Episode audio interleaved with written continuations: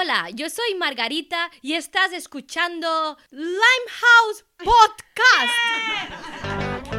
This is Paddy Ashdown and you're listening to the Limehouse Podcast. What a good name that is. Hi, I'm Tom Brake and this is the Limehouse Podcast. Hello, this is Nick Clegg and you're listening to the Limehouse Podcast. I hope you enjoy it. Because I'm not persuaded by the case for war. This is what positive politics can do. Hello and welcome back to the Limehouse Podcast. Good God, it's full on winter now, guys, and what better way to warm you up than the smooth voices of myself, obviously. This is a smooth voice, and Nick Clegg. So Nick and I chatted, obviously, earlier on in the year, and this is a sort of a catch-up on Brexit and obviously stuff in his personal life to do with Antonio, his son, and the cancer treatment he went through, and thankfully the cancer battle that he won. So we cover a lot of issues. After the chat, I'm going to jump you straight into me and Steve Anglesey talking about the Nick Clegg interview. We also talk, obviously, broadly about Brexit. It's pretty funny. I mean, if you haven't listened to the New European podcast, please do. I urge you. It's so funny. And obviously the New European paper is equally as fantastic. Amazing writers there, offering a fantastic hope. And obviously pretty goddamn funny commentary on Brexit itself, because most of it is...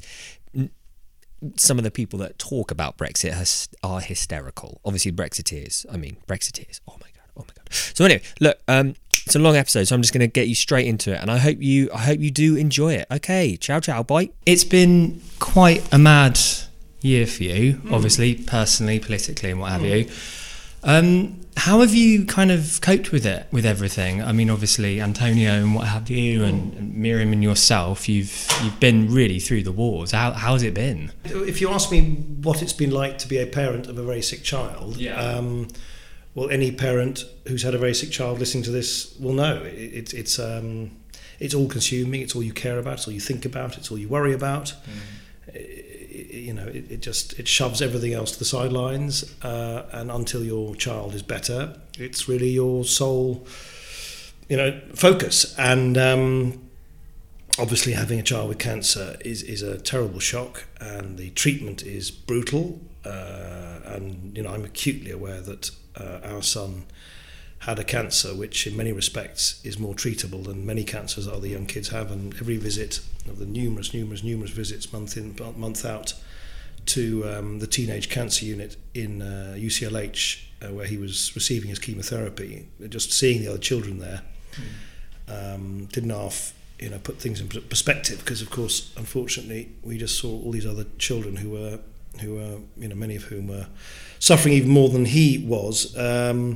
But I don't think I've got anything startlingly interesting to observe, other than the fact that you do what you always do in life when you encounter very difficult things. Is you can either be paralysed by anxiety or fear about it, or you can just try and do whatever you can to make it. But you can't, I'm afraid, wave a magic wand to make your child better. You wish, Of course, I wish you could. My first instinct was a very kind of visceral one. Actually, I remember it very distinctly, which is sort of this completely irrational, but very powerful kind of wish to sort of find out whether there's any way that I could take it. It's very sort of strong, quite primitive parental instinct. And then you really just practically, because there's a lot of practical stuff involved with the complexities of the treatment. Your child needs to take over 20 pills a day.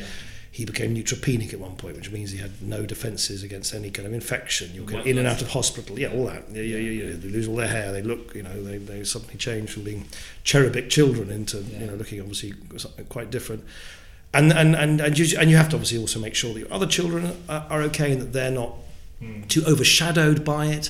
So how can I put it? You just become very busy at the sheer kind of routine and rigmarole of illness and its treatment. And I think a lot of people would recognise that. And so you slightly immerse yourself into the practical stuff which you can control. To control it, to have a sort of element of control. I remember when my mum, I was only about 16, 17, my mum came home after being to the hospital and saying that she had diagnosed with breast cancer.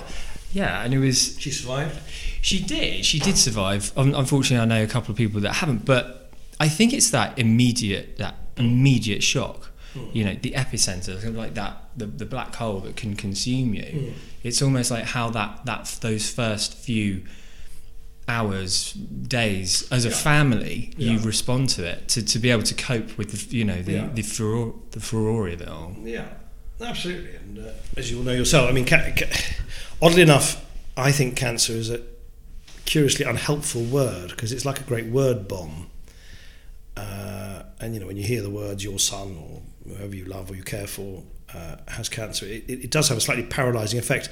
But these days, there are, of course, so many different kinds of cancer. He had a blood cancer.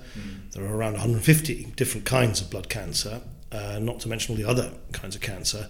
And actually, modern medicine has developed an increasingly sophisticated way of tailoring treatment in very different ways to cancers which have very different features. And so very, very quickly you get, as a total non-expert, and that I certainly was then and still remain a non-expert, obviously, but you very quickly learn that, one cancer is very different to another, and the side effects of one treatment is very different to another, and you even get into the absolute sort of details of the composition of one chemotherapy mix is different to another, and all of that. Yeah. Clearly, you had to, I suppose, as a parent to survive. I mean, it's just one of those things where suddenly everything stops, And I mean, but everybody listening to this will have experienced that. Everybody, we're all mortal coil, all of that. When you're reminded of your own mortality or that of those who you love and care for, then obviously everything, including all the raging, perhaps most especially all the raging debates about politics, sort of fall into abeyance. And of course, all of this was happening while at the same time, you had Brexit and a new election and all that kind of sort of stuff. It was a lot of juggling, but my life has always been a lot of juggling, to be honest. Well, I can imagine. It's really hard actually to ask other questions now politically because go ahead. I know it's just one of those things. You've been through a lot, and it's just life doesn't stop. I know. To just then go and Brexit. It's just so. And I'm not quite Laura Kuenssberg yet, anyway. But no, so I've got quite a few questions from listeners and what have you. And I'll just read them out like the monotone dyslexic I tend to be. So the common reassurance for Lib Dems is that their line on Brexit will be equivalent to the one they took on Iraq, and that they'll eventually be vindicated. Is that realistic given that the views? If the question is seeking to imply that the Lib Dems sort of specialised in deferred righteousness, that's certainly true. Yeah. I mean, we've always, as a party, said stuff that has been unfashionable and then has sort of become mainstream later, or indeed warned against stuff that people only see later. And obviously we did that in Iraq, and obviously we're doing that on Brexit, or indeed my experience of the coalition government. I mean, I lose count now of the number of people who come up to me in the street and say, that was a really great government, wish you guys were back in government. Yeah. They clearly didn't feel that at the time, otherwise they would have voted for us in larger numbers. But I do think a lot of what we did in government is now appreciated more in hindsight than it was at the time. So, hindsight is a lovely thing, and we tend to be on the right side of hindsight. But I think it's also good in politics to aspire to be on the right side of the voting public today and not just tomorrow. And on that, I think, obviously, parties placing great store in making the pitch for an eventual referendum on the final deal. But I do think it's important to remember that the public and the voting public, that there's several turns of the wheel before you get there. Yeah. And I think one of the reasons why maybe that message fell on slightly fallow ground in the election was saying to voters, vote for us for another vote in an entirely unspecified future in circumstances which voters find quite remote and difficult to imagine. Yeah. It's not a very sort of direct appeal. So I do think we need to, at the same time, without losing, obviously, that refrain, also focus on a lot of the things that we know generated the disgust and fury and frustration with the status quo, whether it's stagnant wages or a broken social care system or a broken housing market. And so I mean, and link the two. You know, you can't fix that which is domestically broken in Britain, whether it's stagnant wages or some of the things I've alluded to, if at the same time you're trying to extricate yourself from a club of which you've been a member for 40 years. I mean, in other words, it's a bit like you hear, you know, the argument that you hear from Labour, and they sort of say, "Oh, we want to stop austerity." I always say to my Labour friends, I say, "Look, if you want to stop austerity, you've got to stop Brexit. You can't do both. You have to choose." And I think we need to be a bit. So, in other words, maybe what we should do is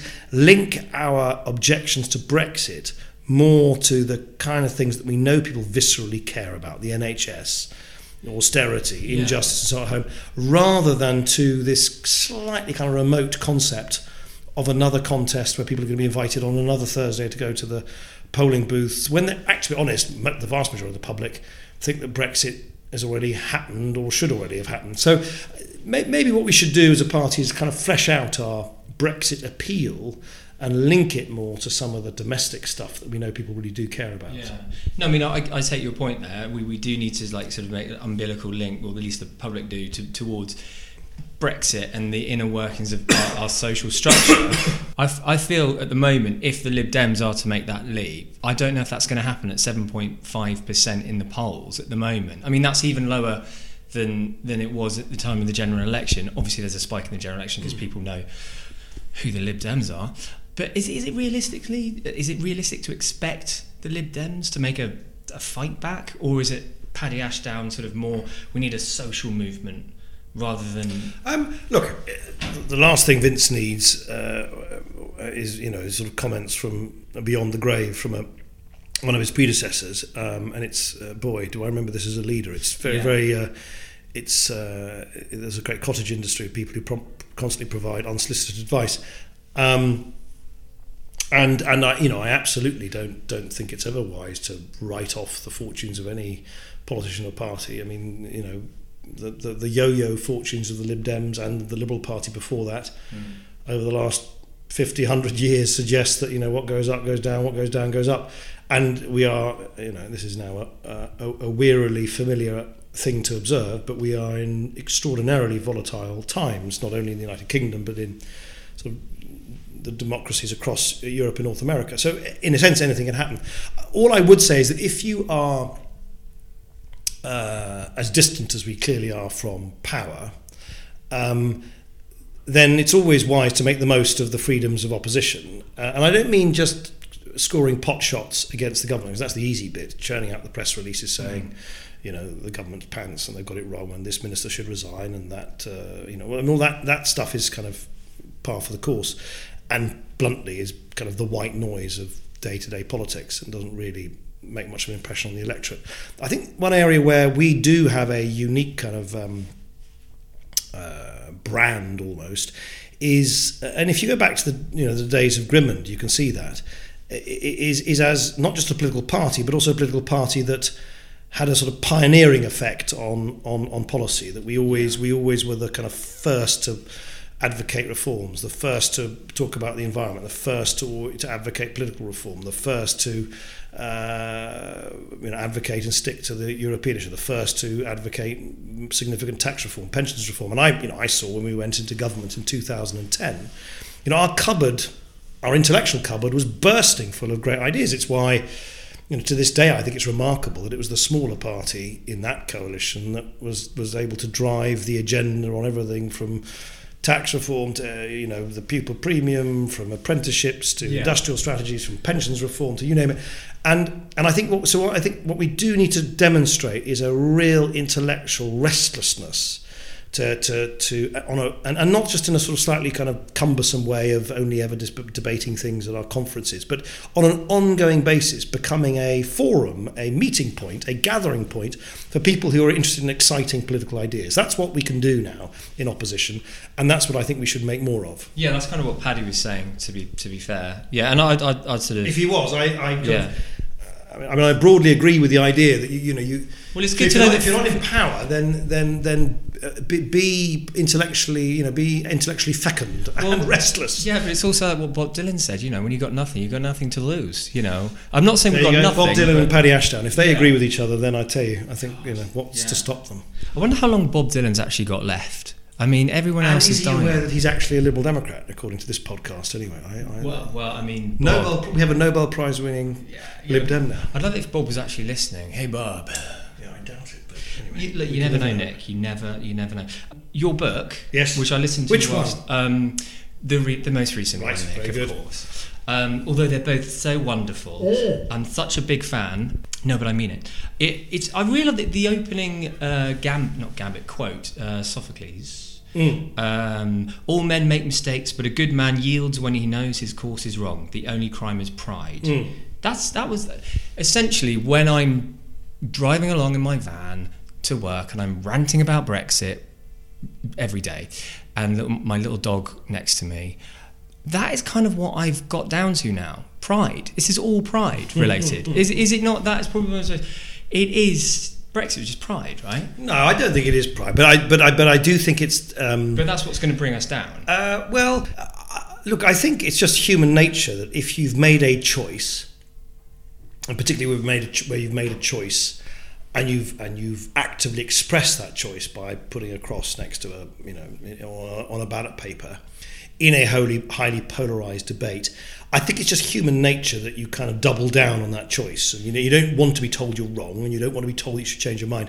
And so one of my motivations for writing that small book was just to try, and it's only one book amongst thousands, and there are many other more compelling voices who can do this, but I do think we need to instill in people the confidence to change course if they want to. Actually, the stronger, more courageous thing to do in life always is to say, if you think you're heading in the wrong direction, well, actually, maybe I should stop and change course. And because the tendency is always through inertia, really, is just to stick with the kind of direction you're taking. And so I think trying to normalise the idea that just as we do this every day in life, it's perfectly acceptable as a country to say, oh, hang on a minute, this path isn't leading to the sunny uplands we were promised. It's actually leading sort of downwards to some pretty, unsavoury places. Let's change course. And it might sound rather trite, that, but I so happen to believe that that is one of the main things that's missing in the public debate at the moment, is that I think there are many, many people across the country who have increasing misgivings about Brexit, including some people who voted for Brexit, who think, oh, this is not quite as easy or straightforward as I thought. But they feel that there is nothing that can be done about it, because they basically feel the train's left the station, the ship sailed. Yeah, okay. And I think it's terrifically important to keep saying that, of course, in a free democratic society, you're always free to change your mind if you want to. No, I like that sentiment of your book. I just wondered what was the most pleasurable part of writing that book. For me, I suppose, like most people, when I was at a rally in West, or whatever, and you started to give Paul Dacre a hard time in the Daily Mail, and the crowd went apeshit for it. They loved it. Do you have a continual message for Paul Dacre and the hard headbangers of Brexit? Like, well, my guess, who the hell do they think they are? Yeah. How dare they? Without, ever putting themselves before the British people, without ever kind of appearing, out of the kind of dark recesses of their lairs in fancy, beautiful offices in London. How dare they lecture everybody else about what ordinary people think? I just think it's astonishing that we've somehow collectively allowed ourselves to become the playthings of a very small group of angry old men like Paul Dacre, but there are others, the Barclay brothers, Rupert Murdoch, etc. These old male, financiers who funded the all the propaganda from the anti-Brexit groups. Yeah. They're not. Look, I mean, politics is a rough old business, and all politicians, myself included, when I was in politics, slagged off for this, that, and the other. But at least politicians put themselves before the public. These people don't have the courage actually to put themselves before the public. It's completely absurd how everyone from the BBC to the Conservative Party seemed to be so overwhelmingly preoccupied about what some splenetic old man who edits the Daily Mail, who's got rapidly declining readership, you know, who cares? But most especially, what right does he have to sort of slag off our judges, to claim that any politician who has, you know, who thinks for themselves is an enemy of the people and so on? And the thing is, I saw this long enough when I was in politics. There's always a tendency, don't answer back, don't say anything about these editors, don't say anything about these newspapers. And if there's anything that I've learnt, perhaps a little too late in the day, is that if you don't answer back, they're like bullies. If you don't answer back, they'll just carry on throwing their weight around. And it's really important we should answer back. When were you not answering back then? Well, I was, I think, but you know, needless to say, I no doubt because of my own failings, I'm sure. I didn't exactly have a sort of army of folk who were ready to amplify my message when I was in power. But look, that's all tedious history, which I don't want to rake over now. But right now, what I do care about is that it just makes me livid that millions of young people have said in the ballot box in overwhelming numbers that they want a different future.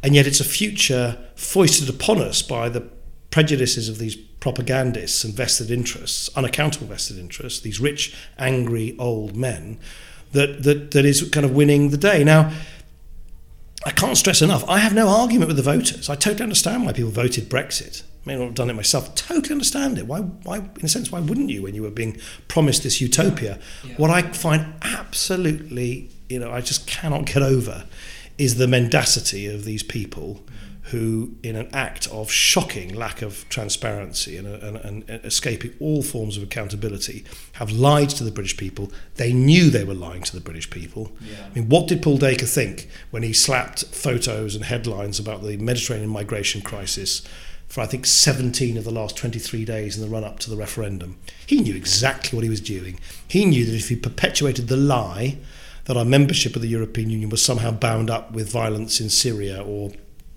terrorism in the Bataclan and in Brussels, he quite rightly calculated that would cause people to take fright. But it was a lie. Yeah. It was deliberate.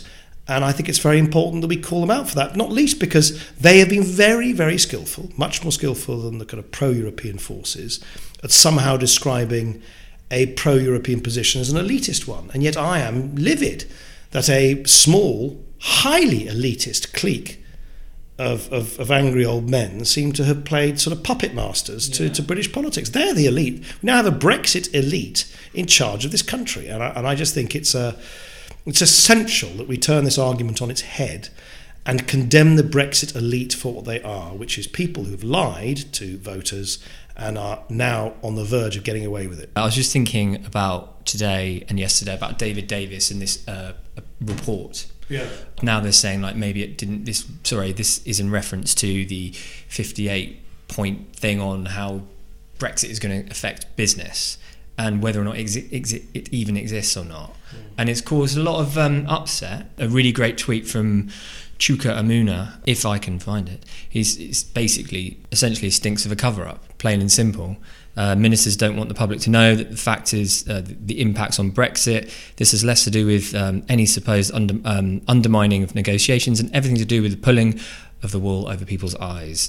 Totally and utterly unacceptable. Of course it is. Well, but listen, I'm afraid it's part of a pattern where these kind of opportunists, charlatans and liars who led the Brexit campaign from Michael Gove to Paul Dacre and everybody else in between claimed that in doing so we were going to restore to these great islands of ours venerable British traditions of parliamentary sovereignty and democracy.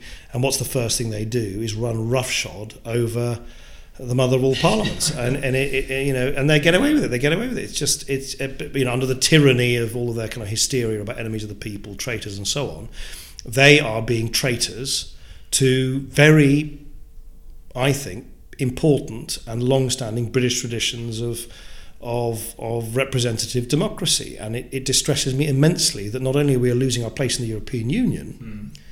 But actually our own democratic traditions are being shredded in the process. One day, they'll get their comeuppance, of course they will. You can't run a coach and horses through both the truth and every single check and balance in our democracy forever. My only concern is that they get their comeuppance before they get their way and push us beyond the point of no return at the end of March 2019. Well, yeah, I mean, obviously, the last week we had the wonderful news that the medical agencies, the actual banking industry, would be moving away from our shores. I mean, what if that's just the tip of the iceberg? I mean, obviously you've got a checklist of what the stuff that could go down. When is the turning point going to happen? You know, when is the worm finally going to turn? What, amongst people? Yeah, people. Well, I think you need to. You know, I think you need to first understand that there are. Or Jeremy Corbyn. Well, let's come to that. I mean, look, first I think you just have to accept there are a sizable number of people, and I can't put a figure on them. I don't know. Let's call it, for the sake of argument, a good third of the British people who will stick with the kind of Brexit faith come hell or high water, and you know, even if we're enduring sort of Russian levels of economic deprivation, they still think that it'll be worthwhile. I think you just have to, you know, we are a highly polarised country, so there's always going to be a body of opinion who believe that, and in a sense there's no point worrying about that. The people you need to consider is those people who, in a sense, don't really care about the issue that much one way or the other, and either voted Remain or Brexit, but didn't really do so with a great deal of conviction, and are now a little bit confused about what's going on, unimpressed by the incompetence of the government.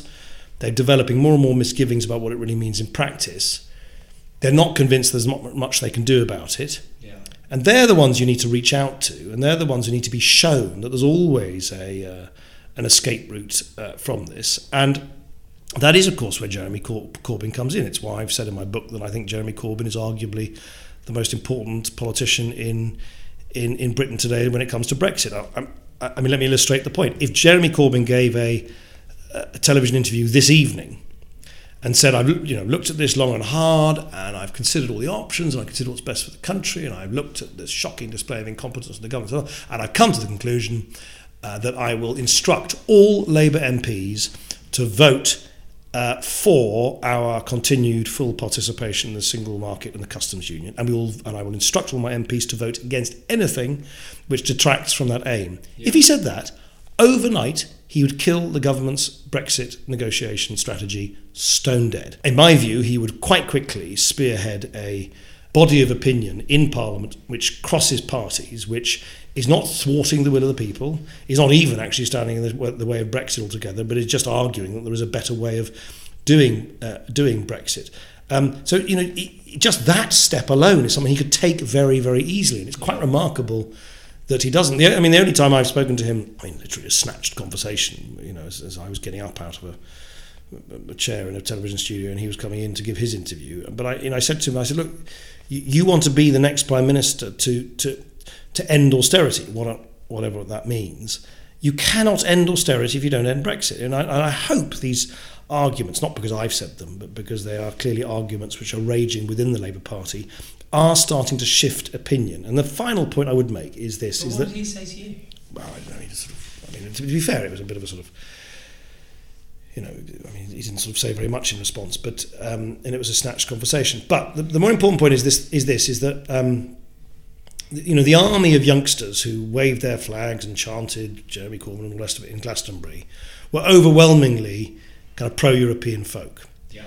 I think they will be mortified and very angered indeed if they saw Jeremy Corbyn instructing his Labour MPs to vote for to go in the lobby with Michael Gove and John Redwood and Bill Cash and Priti Patel, yeah, to go in the lobby with them, Labour MPs to vote for a Tory Brexit. I mean, I got torn limb from limb by Labour for governing with the Tories. I tell you, they would betray every remnant of progressive promise left in the Labour Party if they signed up to the Tory plan for Brexit come next year. Yeah.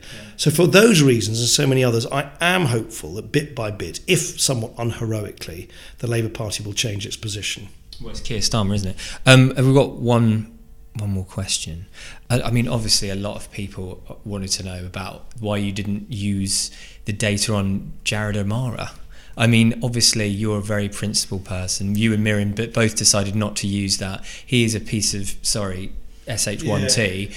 And I just think that was an open goal. I think there are a few people within the party that were like, Nick, what the hell, man? You could have just... firstly, I'm no angel. I mean, to be fair, when we first... Can I quote that? No, don't worry. There are plenty of people who quote it themselves. But you know, to be fair, I think when we sort of heard some of this stuff about a month before, I mean, most people, most observers, including the Labour Party, thought that the Liberal Democrats were going to hold the seat again anyway. So, you know, I'm not sure if everyone kind of was thinking that we needed to kind of cast around for new, for new sticks to beat him with. I mean, in the one, you know, I'll give you an example. In the one hustings we had in Sheffield Hallam, by the way, and remember this is in the context of him and the Labour Party going around telling the voters of Sheffield Hallam that he was the great champion of the local area and I somehow was not, having dutifully served the area for 12 years. He didn't even well turn up. So, you know, it was a strange... No, he didn't even turn up to the hustings. So it was a strangely sort of... It was a strange sort of disengaged sort of contest. That's the first thing. And the second thing is, and this is not, honestly, this is not out of some sort of po-faced... It's just not the kind of campaign I'd want to run. I mean, what? So you start putting rumours on leaflets, and you know. I know, but they weren't rumours though. Well, there was facts, and we know there were facts. No, well, we know there are facts now, but quite a lot of the stuff. I mean, you know, Sheffield is well known as sort of Britain's largest village. There's lots of sort of chatter around, but I didn't. Anyway, look, it was just simply not the kind of campaign that I was going to run. As I say, it didn't feel at the time, anyway, that it was the kind of campaign that kind of needed that. Yeah. But the thing, I tell you, the only thing which, and look, if you know, if that's my naivety or whatever, then I pay the cost for it. But and I certainly wouldn't do it again. I just don't think it's a great way of running campaigns. I'm not sure it really appeals to folk that much. But the bit that angers me with hindsight is that the Labour Party has responded with sort of, you know, great shock and horror that Jared O'Mara now appears to have these unpalatable views. They knew it. They knew it, for heaven's sake. And they selected him as a candidate. And some of them I've even heard said, oh, we selected him as a candidate because we didn't think he was going to win. So what? You select someone with homophobic, xenophobic, racist views because you don't think they're going to win. I mean, it's just a ludicrous excuse. So what I find so irritating, what I often find so irritating with the Labour Party, is they have this awful holier-than-thou sanctimony that somehow they are a sort of moral cut above the rest. And yet they sanctioned and selected someone who had, you know, deeply regressive views, and they did it in full knowledge, that there were real problems around him. So anyway, that's what they'll need to account for in the end. Yeah, no, it was just pretty god awful for a lot of people to see you lose that seat. But anyway, I'm trying to end on a positive note. And yikes, I was going to say, what do you think of Donald Trump? But I think everyone thinks he's a big fat wanker, so it doesn't really matter. But Nick, thanks so much. Not at all. For popping in. So I hope you enjoyed that. We, like I said, are going to now jump straight into my conversation post Nick Clegg breakdown of the interview, and it's funny and it's informative. What more do you want? Hey, say hello to Steve Anglesey, people. I really feel sorry for Nick Clegg. He's such a nice man. Yeah. Yeah. And you know, he knew what he was getting into with the coalition, but it duly. But I guess you always hope, don't you? I used to write about football, and cool. And who did you support? I used to write. I was a football writer, and there was a really nice guy called Frank Clark. And he was the manager of Nottingham Forest, and he was quite a successful football manager. He was a lovely bloke, and he came to manage Manchester City, who were the team that I support. And Manchester City at the time were a basket case, and they had no money, and it was just a fucking... You know, I was running like the club magazine at the time, so I knew what shit state they were in, and I was really sad for Frank Clark. Yeah. And I said to him, like, but all the problems, and you know, the team are terrible, and there's no money, and the stadium needs to be replaced, and all of this. Why are you leaving your nice, lovely job in Nottingham, where you've lived all your life and people love you, to come and do this? And he said, well, I know all that, but if I get this right, they will put up a statue of me in Manchester. And that's what Nick Clegg must have, fucking hell, this is going to, they will use me and abuse me, and they'll fuck me over in the referendum. And they will do all this, and no little party ever comes out of the junior partner ever comes out of a coalition looking well. But he must have thought at some point, but I could get this right, and then they will put a statue of me up. And it's really, well, there's and he's only 50 years old, so you never know. What I want to know from you, obviously you've clearly had a conversation with him in the past. What's your impression of the man? Well, my impressions on meeting him were extremely favourable. I was struck by the sheer volume of people who and let's be honest, I mean, it was Nick Clegg's sort of, it wasn't his Sheffield Hallam constituency, but it was his natural constituency. I was struck by the number of people who sort of went, you know, the people who were around on that evening when we met him, who said, this guy is the most articulate anti-Brexit frontman that there could be, and he is the sort of person who should spearhead the campaign against Brexit. Unfortunately for Nick Clegg and for those people, as we know, there are large swathes of the population who have come to dislike Nick Clegg and to tune out what he says, and it is for what happened in coalition and what happened with the tuition fees. And you know, I mean, when you talk to him, he sort of says almost that he knew that would be the price of coalition, but he thought it was in the national interest to do, and that's also very laudable. But you know, I will listen to anything that Nick Clegg says, and I think he's extremely articulate, and I think he's much of what he says is entirely correct. I'm aware that there are, and he is aware that there are a number of people who not disagree with him, but just will not listen to him at the present moment. Whether that will change in time, I don't know. I would hope so. And it kind of opens up, doesn't it, the whole thing of, you know, it was a real shame to see him lose again. Obviously, your interview has touched on sort of personal things which are extremely difficult for him at the moment. But it kind of goes to the whole thing of well, it's where the Liberals are, where the Lib Dems are with in this war against. I hate to use the word war. That's not right. But it goes to the whole thing of where the Lib Dems are in this and what their contribution is in this fight against this awful thing of Brexit, which is coming nearer and nearer. And.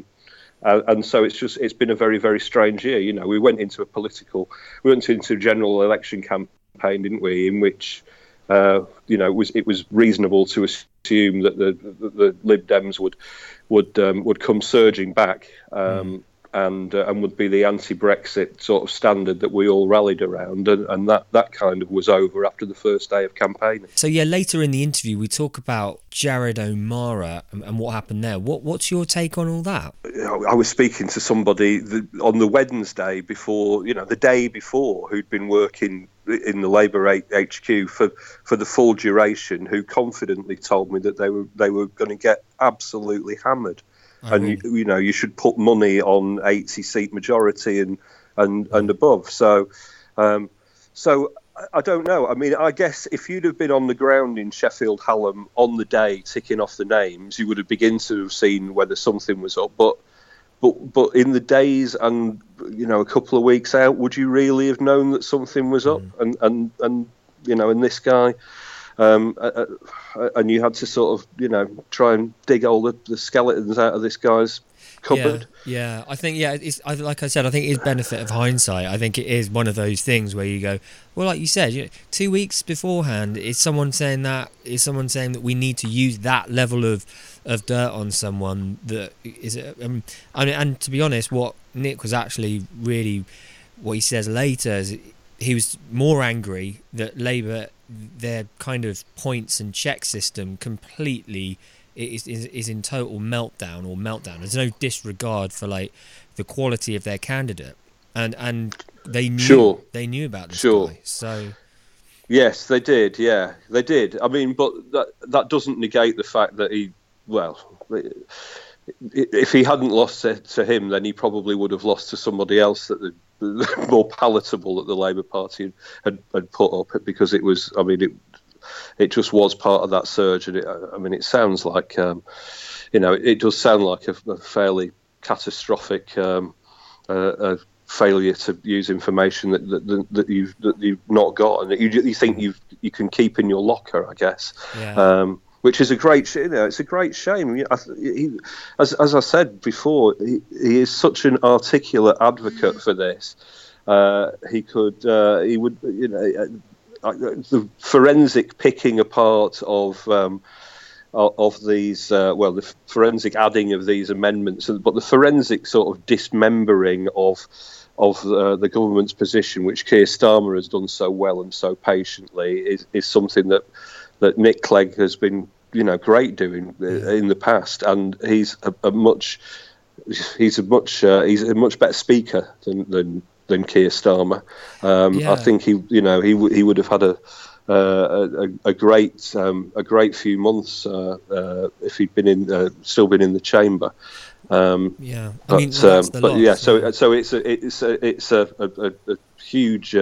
it's a huge shame, and I can only imagine that it is a mixture of niceness and complacency, or whatever, or just sheer surprise at this kind of Labour surge. Which slightly is, you know, it happened at the expense of the Lib Dems, didn't it? Partly because of the problems with Tim Farron. I open up I think my second or third question to Nick Clegg, saying, like, you know, that he uses Sophocles as an example to start the chapter. For me, it's what it's boiling down to is what the percentage of people are willing to swallow their pride on this one and go, yeah, what you just said earlier. I think it's very telling, isn't it? That the talk about the talk of the Brexiteers has moved. They are no longer now pretending that this is going to be a smooth ride and an easy passage to those sunlit uplands that you talk about. Yeah. But they are now basically saying we can't stop this now, and we must just press ahead. Even, you know, I've heard, you know, Ian Duncan Smith the other day, I turned on the TV and Ian Duncan Smith was saying, well, of course this is a big risk. And you went, hang on a minute, you didn't say this. Of course there's a big, everyone knew that. And you went, well, you didn't really mention that at the time, did you? But, you know, Steve, we're all Brexiteers now. We're all Brexiteers now. It's such a sad, sad situation. Such a deep... It is. But... It is a really sad situation. And, I mean, this is a self-inflicted wound, isn't it? But we shouldn't be so complacent as to think, well, we've made a bit of a mistake here, but, you know, it'll be okay because we are Britain. The fact is that the people who were our partners will actively, you know, will now actively be against us. So. The Dutch in Holland, and we've got a piece about this in the New European that comes out on the 1st of December, Friday the 1st of December. Mm-hmm. So Holland have just cut their rates, corporate tax rates for companies that are headquartered in Holland, and that is, you go, well, so what?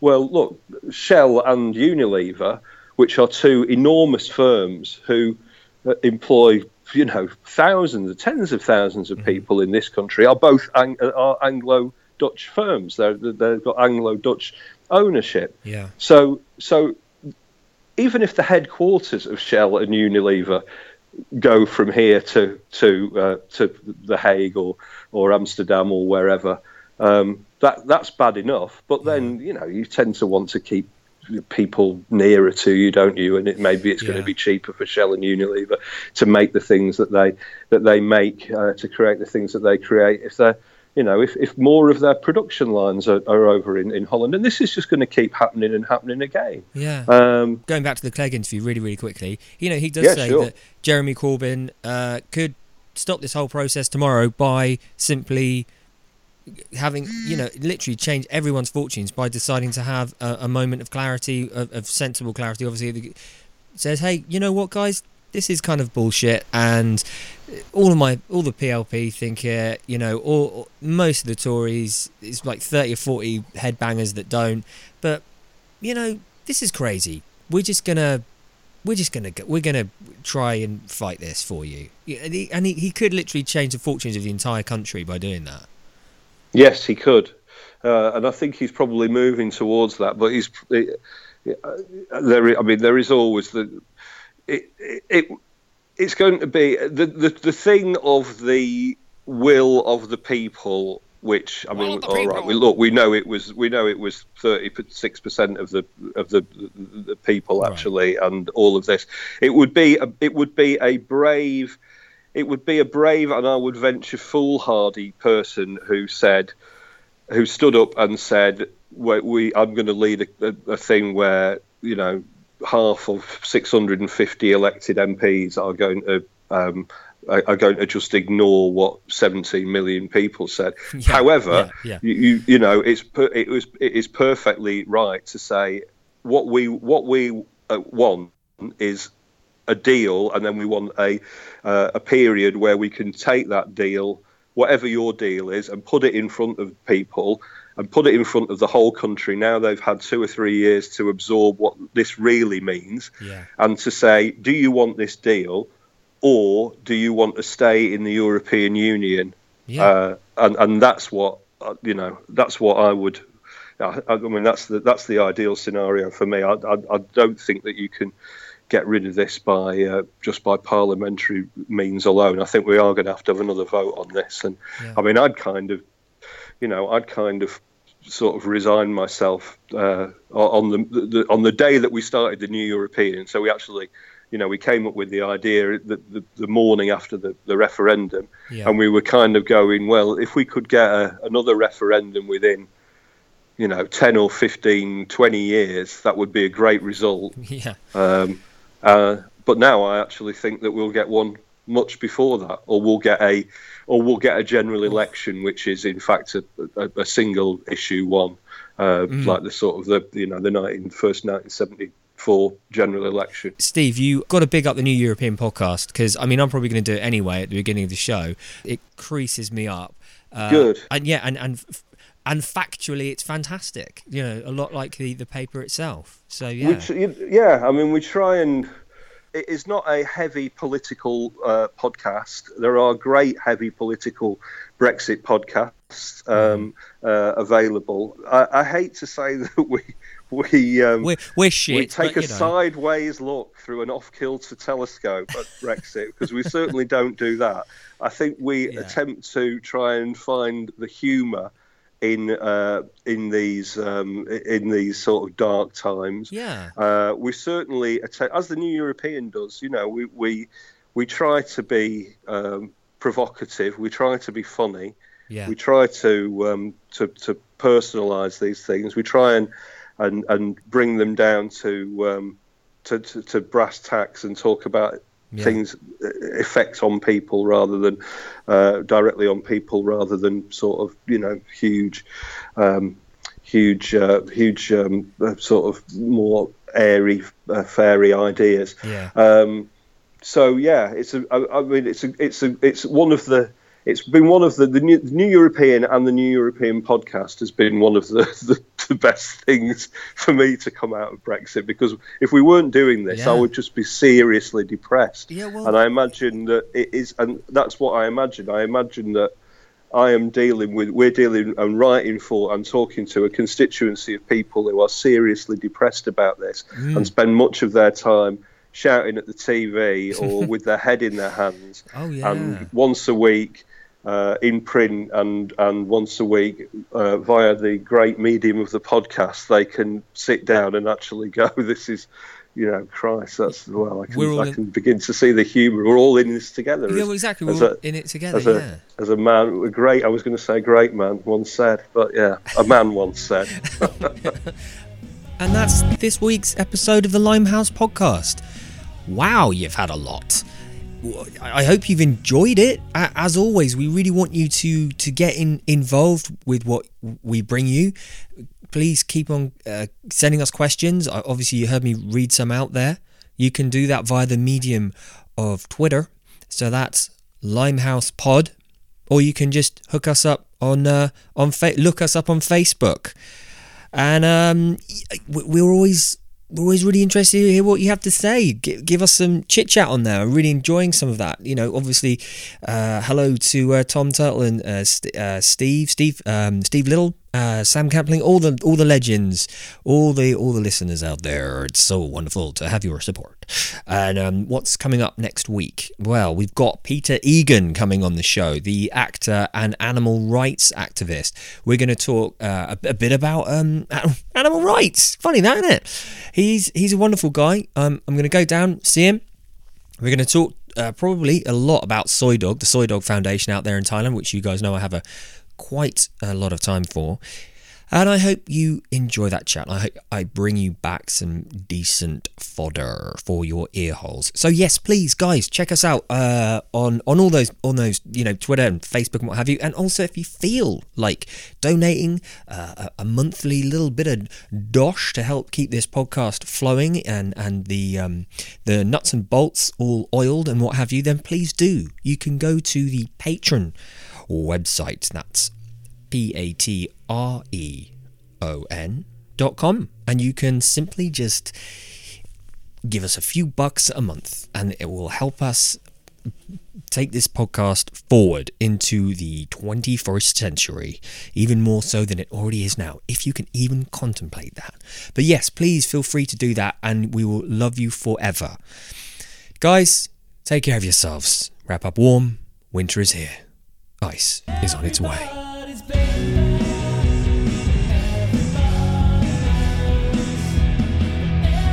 No, it's like amazing to me how Mark Maron gets all his guests into his garage. And I'm like, that comes through his garage, yeah. Yeah, it's fucking unbelievable. I mean, it's not unbelievable. It's fucking how many millions of people listen to it, so it's not really. Well, that's right, yeah. Maybe you could pick people up in your van. Well, I mean, the thing is, I could, but there is a word for that, and yeah, well, there is, yeah, or there isn't a word for it. And I think that's how Ted Bundy got started. Yeah, fake broken arm. I could pretend to have broken secateurs. Could you come in my van and fix he did do the fake broken arm, didn't he? Yeah. I was very. Yeah, quick he wasn't to know a very that. Nice man, was he, Ted Bundy? He wasn't. He was a bit of a bastard, and not even misunderstood. just not very nice. Oh, he's misunderstood. No, not really. Is he the one that tries to blame Jesus for it? He was hearing God telling him to do it or something. Was that another one? I don't know what he did. I don't think he tried to blame Jesus. I think he just went, yeah, I'm quite evil, man. Yeah. Basically, yeah. I wonder if Farage will do that one day. He'll just be like, it wasn't me. I was hearing voices. It was the holy Jesus that was telling me. No, imagine that. If he just... it would be great, wouldn't it? At some point, he just went, I've been such a dick. It would be... Yeah. I'm an absolute... It's not my fault, in an Alan Partridge voice. It's not my fault. It was the Christ telling me, 350 million and 70 million Turks, okay? Yeah. Yeah. Wow. That would be good if he had some kind of conversion. Although I'd just rather some misfortune came to him. Yeah, I mean... Painful misfortune. Well, he's already had a plane crash.